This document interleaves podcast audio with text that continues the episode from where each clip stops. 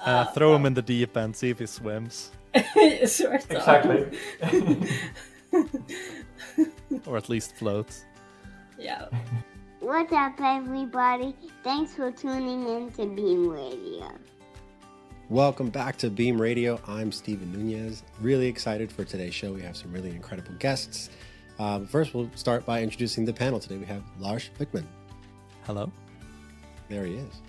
Going to give a quick shout out to the sponsors. We've got Groxio, Career Fuel for Programmers, and of course, Underjord. What do you got going on at Underjord? Yeah, right now I am actually pretty open for new opportunities. Um, so if you need someone to do uh, a lot of experimentation in Elixir, or if you need someone to really get in and do thorough work, uh, me and some of my colleagues are potentially available. Uh, you can find out more about us and what we do at underjord.io. So underjord, as the Americans say, .io. I think we'd say Underjord. Uh, yeah, you're the guy. You're the, with Underjord guy, right? It's the one with the beetroot. Yeah. the beetroot, and the cool wisps, which I love on your website. Love the wisps. Um, that's well- the best part of that website. if it goes on Hacker News, you can go in and you can hit uh, Magic enabled, and then you can see how many Hacker News visitors are currently on the site and where they are. Yeah, I think there's some pretty good articles on there too. You know, wisps Yeah, top tier. Then you know the stuff that you're there for. Well, awesome. Let's dive Content right in. is We- secondary. Presentation is everything. That's true. That's true. An axiom, if I've ever heard one. Um, yeah, I wanted to dive right in. Uh, Lars, you're uh, you are leading today's panel, so I'll hand it over to you. Yeah, it's very exciting. This is the second time that we've managed to reach deep into Ericsson and pull out some of the developers that work on the runtime and the language and the standard libraries that we all rely on. So we have two members from the Erlang OTP team with us today, which is very nice. I think we might have grabbed one of the OGs, really old timers, have been there for a decent while, and the newest one, if I'm not mistaken. So uh, it's my pleasure to introduce Ingela, or as I like to say, Ingela SSL Andin. Um, welcome to the show. Thank you. And Kiko, I got the surname, uh, Kiko Fernandez Reyes. Is that fair? Yeah, exactly. Thank you for inviting me. Uh, you are both very welcome. The way we usually do it around here is that we ask uh, our guests how they got into the beam. And maybe we start with you, Kiko. Um, how did you get into like Erlang, the beam, and what led to you working with the Erlang and OTP team, working on the language itself? Um, I, I, I think that that would be my time uh, working at uh, Klarna, which is a payments company truly big in Sweden. And when I joined the Klarna in this case, uh, I was uh, writing code in Haskell and Erlang. So I, I was one of the few people in the team that knew quite a bit of Haskell because of my doctoral studies. Um, so then uh, initially I started a bit with Erlang, but little by little I was more pulled into writing uh, services in, in Haskell. And then af- after a while I, I wanted some kind of change. And again, due to my doctoral studies on programming languages and functional programming, concurrency, actors, and so on, uh, just working on Erlang is actually like the dream that you would say I, I had, right? And in this case, I applied for an open position, and without too many interviews, um, I, I got the job. So then I got to, to work in Erlang and OTP and learn the language also a bit, little by little, because I, I don't think I'm that much experienced. So how long have you been with Erlang OTP team now? Uh, one year and one month or two, something like that, I think. All right. Excited to hear more about that experience. Uh, but let's see. So, Ingela, how did you get into this? And how long have you been with the uh, Erlang OTP team now? Oh, um, good question. Uh, well, uh, actually, um, uh, uh, I had a, I had um, I never used Erlang before I started to work for Ericsson, but I worked for Ericsson for like twenty years now. Uh, and uh, in the beginning, uh, I, I didn't work for the Erlang OTP team. In, um, in, in well, I actually I, I studied computer science at Uppsala University, and uh, I was like, uh, I will probably want to work for some small company and not a large one. I thought. Uh, but I, I, really liked functional programming uh, during my education time. Uh, and uh, so we had this um, uh, day at the university when people from the industry came and talked about what they were working with. and there was a, a, person from Ericsson that worked with Erlang, and I thought that sounded really interesting. so, so that's really how I got introduced. Uh, and then I worked for uh, Erlang Systems, as it was called, uh, which was uh, a predecessor to Erlang Solutions. Uh, so it was a consultancy and training organization within Ericsson um, to teach and uh, help out with Erlang programming. Uh, so that's where I started to work, uh, and Francesco worked there at the time. So I worked with Francesco and uh, then uh, I did that for a couple of years. And then Ericsson decided that this wasn't their core business, and then uh, Francesco started Erlang Solutions, and I started working for the OTP team. Yeah, that that matter of small versus large companies is kind of interesting. I think I've heard people go, "Oh, but no really big companies use Erlang, right?" because people don't really know that much about Ericsson. Ericsson is a fairly large company.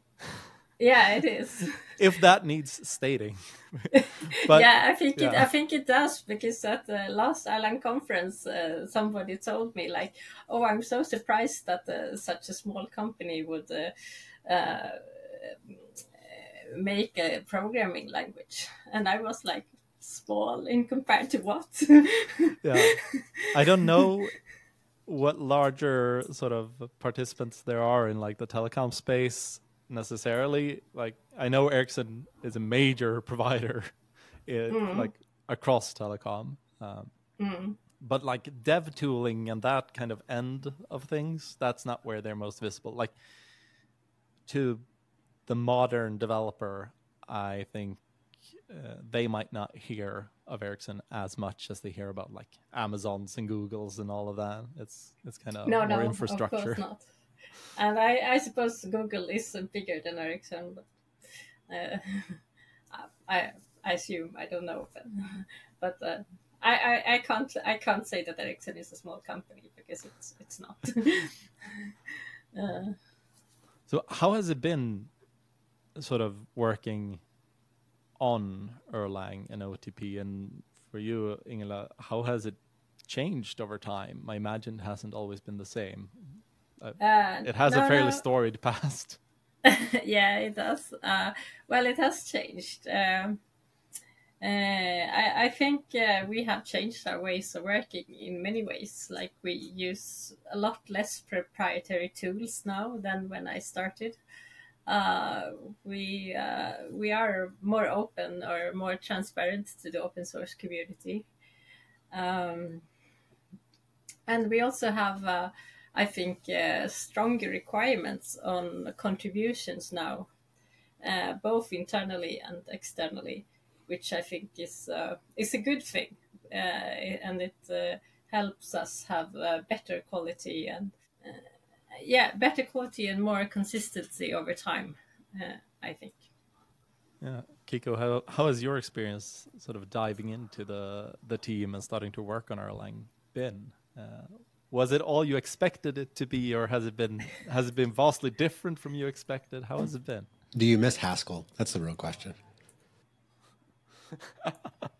At times, I'm not going to lie. To be honest, I, I miss my types. So yes, in some sense. But uh, I'm hoping that we can improve the typing part of Erlang uh, as well. So we'll see. Uh, no, but my, my experience is that um, usually when you start, you get assigned someone that is guiding you a bit uh, throughout the code, questions, the organization, how do the meetings work, and so on. So you, I think you have plenty of help to start. But uh, this is also like everything when you start, maybe you get uh, a few tickets that maybe are good for you. In, in my case, it was something about uh, data races in FTP. So I, I don't think it's the easiest thing to to solve, but uh, and even, even less when you, you, you know a lot about functional programming, but not specifically about how Erlang works internally or how to debug things. Let's say that. Right? So then it was a bit tricky, I think, to, to start with. But uh, I got help also from Ingela and, and Dane, which is my mentor. And yeah, I'm really happy, to be honest. Yeah, that's good to hear. Yeah. I, I well, as I, I said to you before, Kiko, I didn't think that was the best thing to start with, but our product owner at the time uh, wanted you to, to work on that. So, so Uh, throw him in the deep end, see if he swims, sort exactly. or at least floats. Yeah.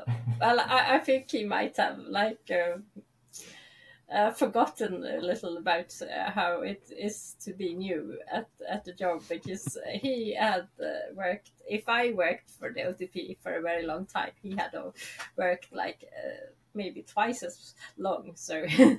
Uh, And there's a decent bit of change going on with the Erlang OTP team as well. Uh, like we, Ingela, we met at uh, Codebeam in Berlin. Um, yes. And it was you who did the Erlang OTP team presentation Yeah. uh, for the, which is usually done by Kenneth. Yeah. Well, What's going he, on there? He, he retired. So, uh, So, so, so, he doesn't want to just pop out of retirement and do the presentation every now and then.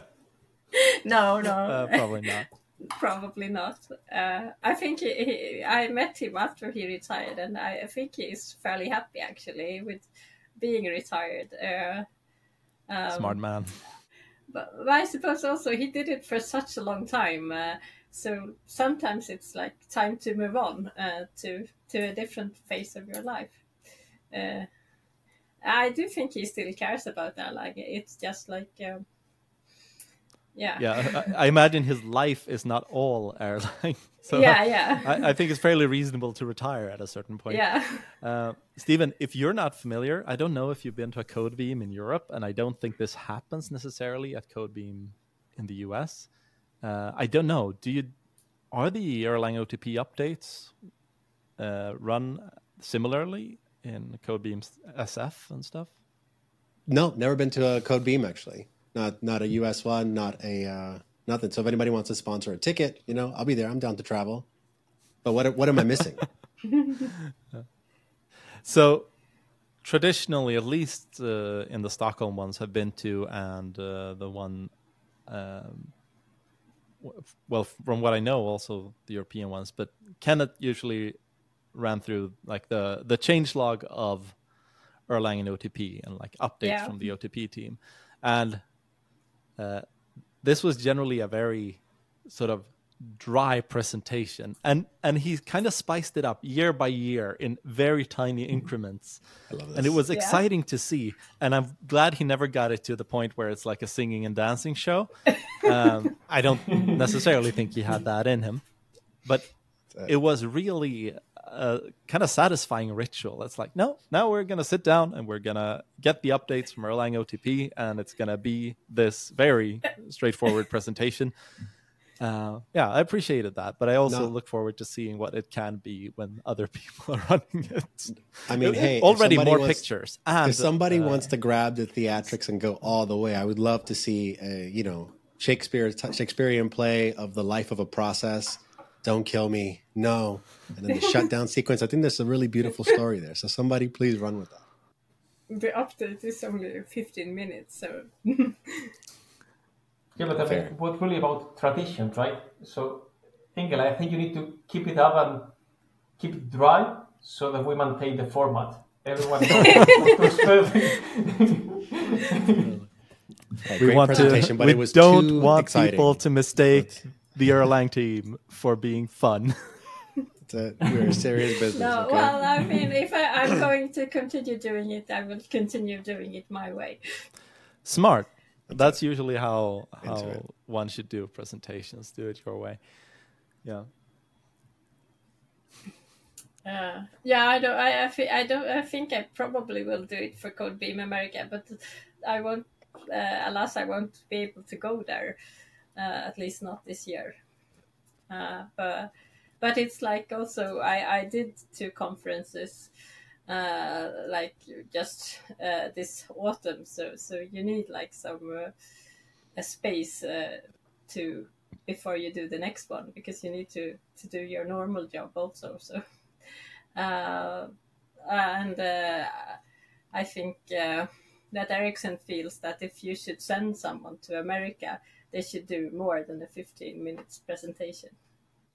Well, uh, I'm sure if if we talk to the Codebeam folks, we could make it a live podcast as well and have some some Erlang and OTP folks on it if they are sent there by Ericsson. Um, um, I wonder if Bruce and the gang are going to Codebeam. I'm not sure. I hear Steven goes if you if you sponsor him. Well, I got, I got, I got Um, something that's going to keep me grounded for at least the early part of the year next year. But depending on when it is, yeah. right. Um, I actually have a question for Kiko. Big Um, release. yeah, I, I have a new release coming. Yeah, it's a yeah early January release.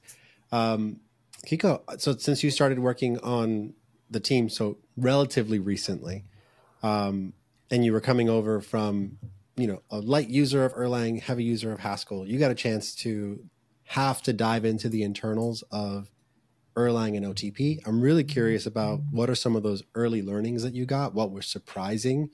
Um, what were what surprised you that it, it worked? Just curious to hear sort of like that first moment of diving in deep. Because for the most part, I think listeners are fans of the Beam or users of you know Elixir, Erlang, and we just kind of trust that things work, you know, because they've worked for so long. What was that like? Um, I, I think with respect to uh, functional programming, um, the only thing that surprised me is that you pass atoms around and that can be a dynamic call to a module, right? So that's something that is really dynamic. I, I saw it, I think, before in Klarna, and I thought, this is madness. I, I, I don't know what's going on. What call are we doing, basically, because we're calling something on a variable. So I don't. Um, but then now with the um, OTP team, I think the, the, thing that I think is quite unique is the runtime system. Uh, it's something that you are not going to find in any other programming language, as far as I know. It's something that is just not like any other programming language. Um, the part about distribution, um, the kind of options that you have for the compiler, uh, tracing uh, a live system, that's something that you're not going to find, I think, right now in, in any other language, apart from Elixir, right? Building on top of OTP. But um, yeah, I would say that's that's the thing that surprised me the most. Yeah. Yeah, we talked a little bit about that just before starting the recording. Like I've been digging pretty deep into tracing, and that's something I also brought up when we had the the live show at Codebeam. Like I feel like tracing is something we need to push further and use more because I don't think there's anything else that can do it in the way Erlang and the Beam can. And it's just wild when you start unpacking what's there. Like everything, everything is there. It's like, oh, you want the call that was made. Oh, yeah, sure. You want the return. Yeah, sure. You want any exception throw. Yeah, no problem. You want all the messages that have been sent and received for for some set of processes. Yeah, no problem. You want memory usage. You want call counts. You want the stack trace. Yeah, no problems. We we have things for that. And apparently some of those things have been added very recently like the stack trace thing i realized was otp 26 when i dig, dug into it recently but then there's also like oh there's an entire module called sec trace which is just sequential tracing. What's this? And from what i gather it's like oh if you want to trigger tracing a kind of different type of tracing but sim- very similar for a process that doesn't exist yet for like a code path that doesn't exist yet and then you want to follow that process so you can set up a trace that will trigger sequential tracing and it's like tracing up on tracing. And it's all there for practical reasons. It's like yeah but otherwise you can't really get at this information. And in most systems you just can't. Like most systems compile away the abstractions that are kept around in the beam. And they're kept around in the beam so that the when the abstractions are still there and like the, the fundamental concepts are still like yes there are still processes. They are not abstracted away. There are still messages. They are not abstracted away. It means we can do things with that. We can build abstractions around it and concepts around it that we can use. It's like tracing is wild to me. Yeah it's it's very usable. One thing I'm very curious about, Ingela, is how mm. did you get into the like crypto and SSL part of Erlang? like this is the type of code that all developers are told just rely on someone else. you are that someone else. And from what I know, you are the key person behind crypto in Erlang. Uh, well, uh, well, yeah, I am. Uh, well, um, uh, actually, when I, I, started working for the OTP team, uh, uh, I think one of the first things I did was to make uh, the ODBC uh, uh, what you call application stable because it was very unstable.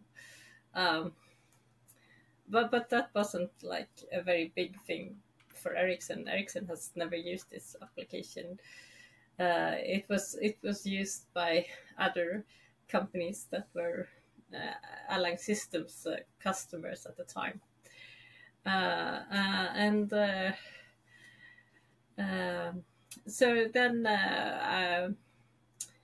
I did some maintaining of of inets, but it was very unsatisfying because it was never highly prioritized. Uh, and it was like okay but uh, you should try to keep it uh, good enough sort of. But uh, we want you to help out with other things because this is not so important uh, and this might sound very strange to to to all the web developers out there. Uh, Who but, needs uh, it? Actually, can you can you quickly outline what is inets? Because it's something I occasionally need to add to my uh, applications list, but I don't know yeah. what it actually does. I think it has to do with the internet. yeah, well, well, well uh, at first it was. Um, uh, uh, like they put everything that was um, like uh, we need kind of need some clients and servers here that are internet related, but uh, uh and uh, they they were lazy. They didn't want to make so many applications, which I think was wrong.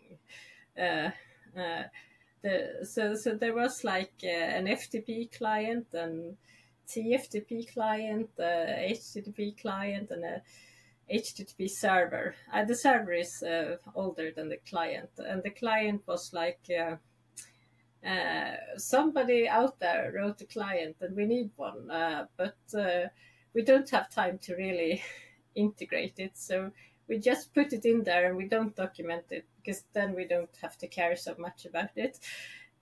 but of course, we had to care about it, and people used it, and we were like, okay, but we need test cases for this and how does this actually work and uh, could we make it become better uh, so we gradually made it become better but I, I still don't think it's the best uh, it could improve a lot if you if it was prioritized. But nowadays it's uh, okay-ish, I think.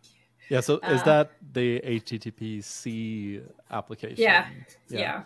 And inets itself provides like SSL and No, no. no, it provides the HTTP client and the HTTP Okay, server nowadays.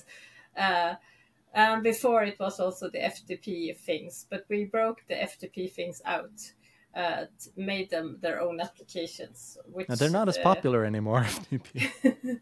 no, they're they're not as popular anymore, but they are still used. Uh, I think at least the FTP one is still used. I don't know if TFTP is used by anyone, uh, but it's still there. uh, so, but but they were like uh, grouped together, like uh, okay, uh, we have this over here, and uh, yeah, we need to support it, but it's yeah semi-important. Uh, and I thought it was very unsatisfying to work with something that was semi-important.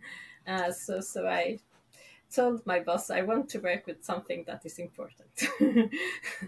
and he's like, And- no one wants to work on encryption. Here, have encryption. It's important. Was that what happened? sort of. so, so Did but- you know what had- you were getting into? so so it was a well i uh, so it was a t- um, we had the ssl application uh, that was very very hard to maintain uh, and uh, uh, everybody was like making their own solutions because it was a, a thin wrapper actually of OpenSSL, but uh, uh, so it wasn't mostly OpenSSL's fault. It was, uh, uh, but it, it's hard like to to uh, to make good Erlang API and and then like uh, push it, all, all the configuration into to a C application. Um, it's hard to do it really good. and uh, so so so we said we have this application and we had uh, uh, this person that was responsible for it that was also um, retiring soon. And so so so he said well uh, you could uh, you could uh, make this application better. So i thought well okay how do we make this better? Uh, and uh, so so Erlang is really good at uh, uh, handling state machines and uh, uh, doing protocol negotiation. It's Erlang is built for that. Uh, so I said, let's do that. Uh, but uh, we won't. We don't want to do the really tricky parts. Uh, that's the encryption algorithms. Those are the really tricky parts that you shouldn't do yourself. Uh, so, so we still use OpenSSL CryptoLib to do that. Uh, and that is number crunching, and that is not where Erlang shines. Uh, Yeah, that's that's very fair. uh, so, but the other parts, uh, uh, they're, uh, yeah, I didn't know the TLS protocol, so I started reading the RFCs. Uh, uh, but the TLS RFCs are pretty okay. The, the hard part was actually doing uh, the certificates, uh, the PKIX framework. Uh, that's in public key. Yeah, th- there's so much stuff in crypto. Uh, like, I actually had a bash around the crypto module of public key just recently because I was doing Yeah. HTTP signatures uh, because I was trying to talk to Mastodon, and uh, that requires signing some stuff. So it's like, yeah, generate a key pair. Uh, Mm. Very nice to be able to just generate a key pair with with like uh, one call to some Erlang function. Uh, but then there's also like, oh, well, I need to expose this in PEM format. Thankfully, there are there are functions there, but just the nature of PEM is kind of complicated. So there's a lot of stuff in there, so it can do a bunch of stuff. So it's like two steps of encoding and two steps to decode back out, and uh, yeah, it, it's an interesting interesting area and very tricky to know if you're doing things right because I don't know anything about PEM. I just know I need one. and very high stakes. So. I can't imagine like, yeah, yeah, having to implement all this stuff. Like, what's PKCS? What's oh, is there a difference between a CRT file or a CER file? No, it's just what's inside them. If they're different inside, like people just make up file formats, uh, and then there's Mhm. and everywhere there's something like ASN one being referenced. Like, yeah. yeah. I should Yeah, probably so- just read the entire documentation, but that's not how I work. I go to the function I think I need, and then I read that one. Yeah, well, well, I mean, uh, the ASN.1 part uh, is, uh, yeah, we have a an ASN.1 compiler in Erlang because of telecom protocols used ASN.1. Uh, so, so, so, so that was, uh, if we hadn't had that, it would have been much trickier.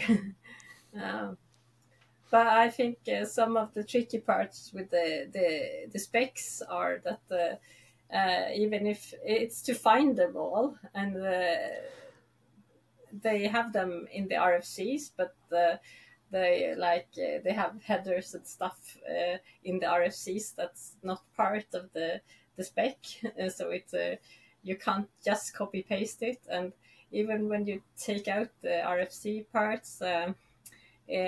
You can't be sure that there's no compilation error. Uh, so so we have fixed compilation errors uh, in the RFC specs. uh, uh, and sometimes the RFC specs uh, kind of are they are lazy, so they they copy paste some part of another spec instead of referencing it properly, and yeah, so so that's a little messy, but I think we we got it fairly good now. Yeah, anytime you touch some of that old, old internet stuff, it's always going to get weird, right? Like an old RFC that you think, you know, one would think that those old things are like, oh, they're like old and really well thought out. But you dig into some of the old protocols and you're like, oh, they were just making stuff up.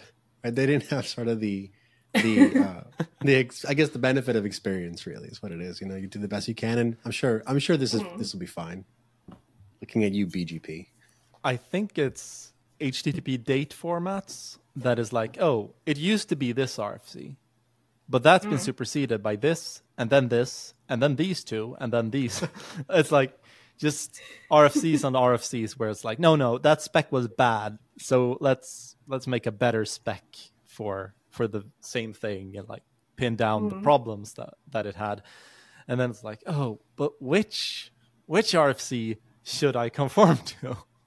uh, how do I actually find the final RFC for this particular topic? Uh, and is the final one the one in use, or is it the thing before the final one? Uh, yeah. So I'm very curious if you have some um, up and coming things for Erlang and OTP that you'd like to talk about or share. Uh, Kiko, what have you? Is there anything you've been working on recently that you can talk about? Or is Um, everything yeah. secret? No, no, no. I think everything is on the in the open. Uh, so I've been working on adding uh, documentation attributes uh, to Erlang uh, together with Lucas. So I've been working mostly on embedding the documentation attributes in the same style as Elixir uh, to the BEAM files. Um, he's been helping me with that and also uh, translating our documentation, which is written in XML, and passing it through ExDoc so that we get get it uh, nicely formatted and so on. This is gonna be so good.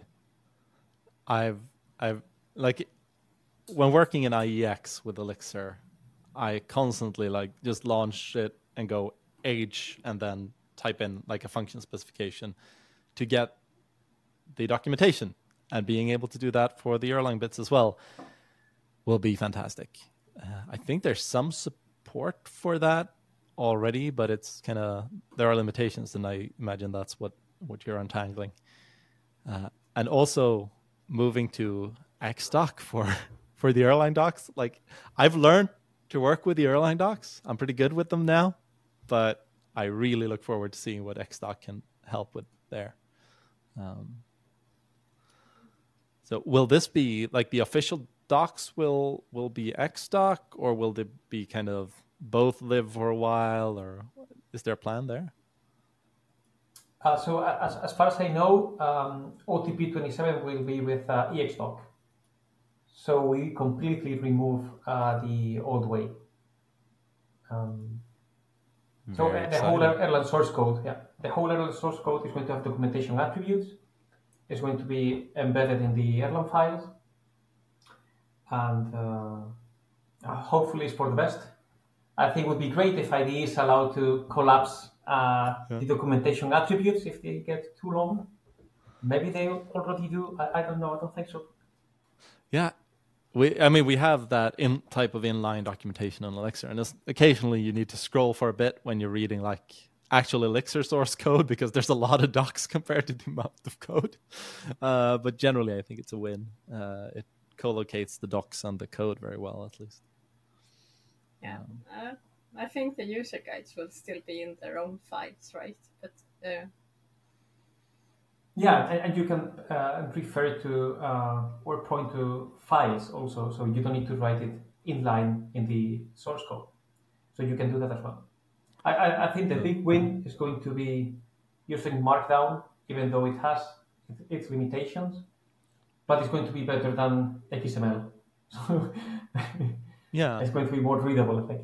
Yeah, and some stuff that ExDoc allows that Markdown does not is like I know there's support for doing mermaid charts and graphs and stuff, so you can actually model like state machines and that type of stuff, um, and and kind of show uh, show those graphically, which I think can Yeah. be beneficial for some of the some of the stuff in there as well. yeah, absolutely. I, I- think uh, the look and feel is going to be the big benefit. Uh, but yeah, I don't like writing XML files either. yeah like if it makes it less of a burden to maintain good documentation for the Erlang OTP team, I think that's that's a big win. Uh, Yeah, but, but I think, uh, yeah, as you, we said before, presentation is important, and uh, our current documentation is very 80s or something. yeah, but it definitely definitely works. Like I've I've run into much less comprehensive documentation than the Erlang one. Uh, like I get my work done when I go into the Erlang docs. Sometimes I scratch my head for a bit, following types around and figuring out. Tracing is a good example of this. It's like the trace API was a head scratcher because it's like you can start a trace here and you can send some options to it. Then you can define a trace pattern where you send in the pattern and more options. And some of those options live in match specs. Actually, most of the really good ones live in match specs. And then that's the match spec documentation. And it's all a little bit of a head scratcher until you realize that it just makes everything super flexible. Uh, but it's it's uh, uh, that was a confusing API, and uh, I think examples examples is sometimes what I miss. Actually, I ran into a bunch of good examples for the public key uh, documentation, so that was nice. Um, it was. I wonder if that was a user guide I ran into. Might Just Google and end up in some part of the Erlang documentation, and oh, here's here's a ton of examples. I trust this. I know this. I know what this. I know the look. That seems legit. Yeah, the the benefit of like look and feel shouldn't be like undersold for sure. Like, that's going to be huge. Yeah, I think people coming in and like Yeah. when you first get to a page, if it just is not mentally organized, I think that there's just something that you your brain is like, ah, I don't want to deal with this. There's so much amazing stuff in the beam from the distribution stuff to again tracing, but if the docs are if you're like, let me go see this thing. I know Erlang has this like tracing functionality, but it's just hard to get through. You're not going to invest the time. So I'm really excited to hear that. Um, you know, there's going to be a, a good change to look and feel. I mean, I'll admit it myself. I know sometimes that's I'm I'm singing my own experience where I'm just like, I know, you know, hot code upgrades are documented. Uh, I don't think I'm gonna. Today is not the day to figure that out. I think we all have to refer to Fred for that. I, I would expect uh, many people that work on Erlang probably also uh, refer to Fred's write-ups on that. Like, learn you some Erlang has some Yeah, really, sure. really good documentation on hot code Yeah. updates. Uh, yeah, mobile friendliness will also be a decent boon. Uh, maybe I'm the only one who who like reads Erlang doc- docs when my kids are doing something boring, uh, but uh, it does happen, and uh, there is a mobile-friendly version of the Erlang docs, and I sometimes end up on it, and sometimes not. I don't know why. Uh, I don't know how it works. I, I just suffer at the whims of the internet. Um, yeah. Uh, how about you and your end, Ingela? Are there any particular pieces of the of upcoming OTP or Erlang things that you're very excited about? Well, uh, I think uh, one thing that will be good uh, is uh, we're adding process labels, so they so that you can um, in your application create non-unique labels that uh, you can see when you look at your process trees in Observer, for instance, and you can also see them in crash reports. Uh, so you would, for instance, for a TLS process, you could see like uh, this process uh, is um, a connection to um, www.erlang.org, for instance. Uh, and this is uh, other process is a connection to some other site, um, and you could uh, have that information on the process, uh, so that uh, uh, even um, worker processes that don't have registered names uh, could have some kind of label telling you what it's doing. Uh, Yeah, that's super interesting. So so you can get some idea of what purpose it served before it before it broke your application. yeah. uh, yeah.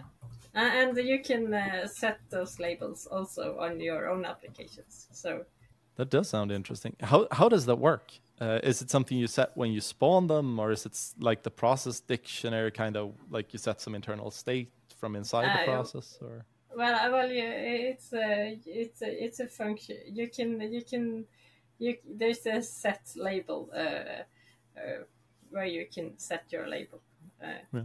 to whatever you want to set it to. It's a um, I mean, it should be a fairly short description so that uh, it can, but um, so that you can see it uh, uh, in in Observer, for instance. Uh, so so you shouldn't like put the gigantic term there, but it, it can be any term, so it, it doesn't have to be unique. Uh, but uh, normally it would like be a two tuple or something. that seems very very useful, very very practical. uh, I I look forward. I look forward to that. Yeah. I think there might also be. So I think the code beam talk you gave, presenting the upcoming Erlang 27 changes, that might actually be out. So if it's out when this episode drops, we'll try to have it in show notes as well, uh, because that's a it should be a good summary of of the work. Um, we are about running out of time. I'm pretty sure people would be curious to hear if there's any uh, sort of talk about type system stuff because I know like there's this work in on the Elixir side with the set theoretic types and everything. And I know during Codebeam there was at least one, but I think two talks about Erlang type system related things. Wasn't there? Yeah, uh, at least there was uh, one that. Uh, etylizer, right? I think. Annette was giving one. I don't know. Yeah. Uh, I don't know um, how far we got on that, Kiko. Uh, You have you had some contact with her, right? Uh, yes. Uh, so after the uh, what was it? Code Beam Europe or something? Yeah. Um, Yeah. Yeah. Uh, we we started to talk to them. So then we have somewhat regular meetings about the work that etylizer, if I'm pronouncing correctly, uh, is doing. So this kind of security types applied to Erlang. And we're also in conversations with uh, WhatsApp in this case regarding uh, gradualizer. No, gradualizer, no. eqWAlizer, sorry. You're going to kill me, I think. uh, so eqWAlizer, um, which is a gradual typing uh, in, in the common or theoretical sense, I guess. Um, and we're, we're trying to see basically how how can we use them so that we have them for Erlang, but we in the OTP, I guess, we don't marry to any one of them either because we need to be flexible. So yeah, it's, I, I think it's an interesting uh, an interesting approach, and uh, the conversations that we're having probably will lead to something new, hopefully, Yeah. something better.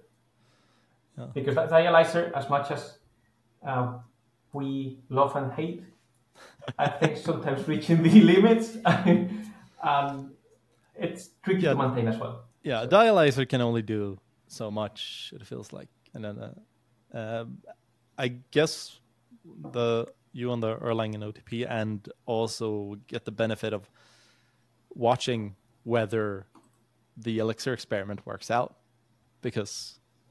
Uh, like Jose has been very clear, like even if he thinks it's promising, it is an experiment, and uh, during CodeBeam, he essentially said, like, if it doesn't work out, we'll we'll just cancel. Like, we won't do it. We won't go through with it. But uh, it seems promising. yeah But it's, it's been somewhat integrated into Elixir right now, isn't it? Uh, so it, I believe the end goal is that it will probably ship with the language uh, as a as something you can run and as something the compiler can run. Uh, I'm not sure exactly how deeply integrated, but I believe it will ship sort of as default. Um, but it, it's not there yet. Uh, I know Guillaume is uh, cracking away at it. Yeah. I saw his presentation actually in in, um, in Seattle but we were in Seattle at what do you call it ICFP, right? Yeah, uh, in Yeah. the Erlang workshop. Yeah. Yeah, in the Erlang workshop for the ICFP. So I I think that the set theoretic types sounds uh, like a good fit for Erlang uh, if you can make it work. Uh, there were some challenges with making it work, uh, or, or making it fast enough at least. Uh, Yeah. Because uh, I think they said that the, the analysis were uh, created very large data structures and it takes time. Uh, but maybe you know more about that, Kiko. Uh, No, I, I don't know. For, for me, my feeling is that if um, uh, uh, Beppe, uh, so uh, from the Elixir uh, security type type system, if Yeah. they can do it, then uh, etylizer, which is the Erlang equivalent, should be able to do it as well. Yeah, I don't think So Yeah. I, I guess you take the risk, and we try to get the benefits and not fail too often. I don't know. yeah, I, I think that's absolutely fair. I, I think Elixir uh, has at times been like a an experimental test bed for things for Erlang that have kind of fed back into the language. If nothing else, maybe the documentation will be one example of that. Um, And like Erlang was the exper- experimental bed for many many years, way before Elixir even existed. So I think that's that's uh, fair to kind of lean back and be stable and uh, see what shakes out, what actually works, and uh, adopt that. Yeah, I think Elixir and Erlang uh, are good for each other actually, and uh, I think Elixir is so big because of uh, the web community that Ericsson doesn't really uh, understand maybe because uh, Ericsson is uh, not a web development company; it's a telecom company. Yeah, Uh, so so I, I mean th- there are uh, uh, but but but there are there are very many needs in in uh, that uh, come together I think for the industries and the telecom and datacom is like growing to to be one Yeah.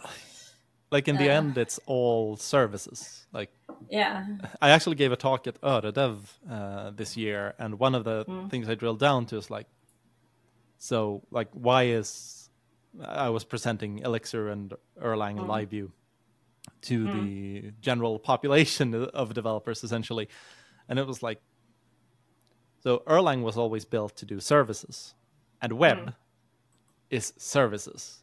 Web at scale is definitely like a services problem. And Yeah. Erlang was always built to handle that. It not necessarily built out so much in the web direction. Like there has been a mm-hmm. ton of web frameworks for Erlang, but none of mm-hmm. them have kind of stuck as a canonical one. Mm-hmm. And that's one of the strengths of Elixir that it has a canonical framework that is pushed forward by the entire community essentially in Phoenix. I actually had had a conversation at a bar with Robert Virding uh, during Codebeam where I was like, "Is there an Erlang web framework you'd consider kind of the one?" It's like, "Yeah, there's Elixir and Phoenix probably." Like, okay, I was I was more going for like it, maybe Nova or maybe what is it, Chicago Typewriter. There are a few, but yeah, I was like, ah, if you're gonna do web with Erlang, probably go for Elixir and Phoenix and I, I think that's maybe a maybe a healthy approach.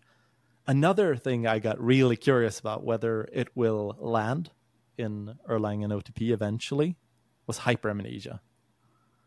So the the transaction handling model that one of the talks at Codebeam was about, which does which changes Mnesia to use CRDTs so that it will uh, will it will essentially lose the split brain problem uh, or the inconsistency problems it has. I know there's a PR about it. Uh, uh, I haven't looked in on it recently, but has there been any discussion? Do you know anything about whether that's that's going to move? Well, there there are discussions. I I, I don't think we can uh, have a conclusion for you right now. I'm sorry. That's fair. Oh, come on, come on, live a little. Just say yes. That's it. and specifically give us a just- date when it'll be just- released. It's fine. No one will hold you to it. Yes, Ericsson will be mad. officially commits to. You heard it here first, folks. On Beam Radio exclusive. Yeah. No, uh, that's very fair. I thought it was a super interesting approach, and it seemed healthy. Um, actually, seemed like it was faster than the non-dirty commit type of um, transactions, which was interesting. Um, but yeah, if Mnesia got rid of its uh, of the the split challenges, like if it could reconcile that, uh, I think it would see a lot more use because it's it's a really cool thing to have a distributed database shipping in the standard library. yeah. Well, we'll see. Yeah. I mean, maybe maybe there's a need to make a new Venetia. I don't know. Uh, we will see. Uh, you feel like going from from cryptography to uh, database design, uh, starting to get bored in in SSL. Well, uh, I don't think I'll get bored uh, in a while. Okay. there, there's lots of things to do. I think still. So All right, I think uh, we are a little bit even beyond our suggested time. Uh, so thank you for for sticking around. Thank you so much, both of you, for for coming on the show. And uh, thanks to our sponsors, I guess me, uh, Underjord, and Thank me. I Groxio, like it. Real Fuel for programmers. Yeah, thank me. Lots of thanks to me. No, uh, and I hope you join us next time on Beam Radio.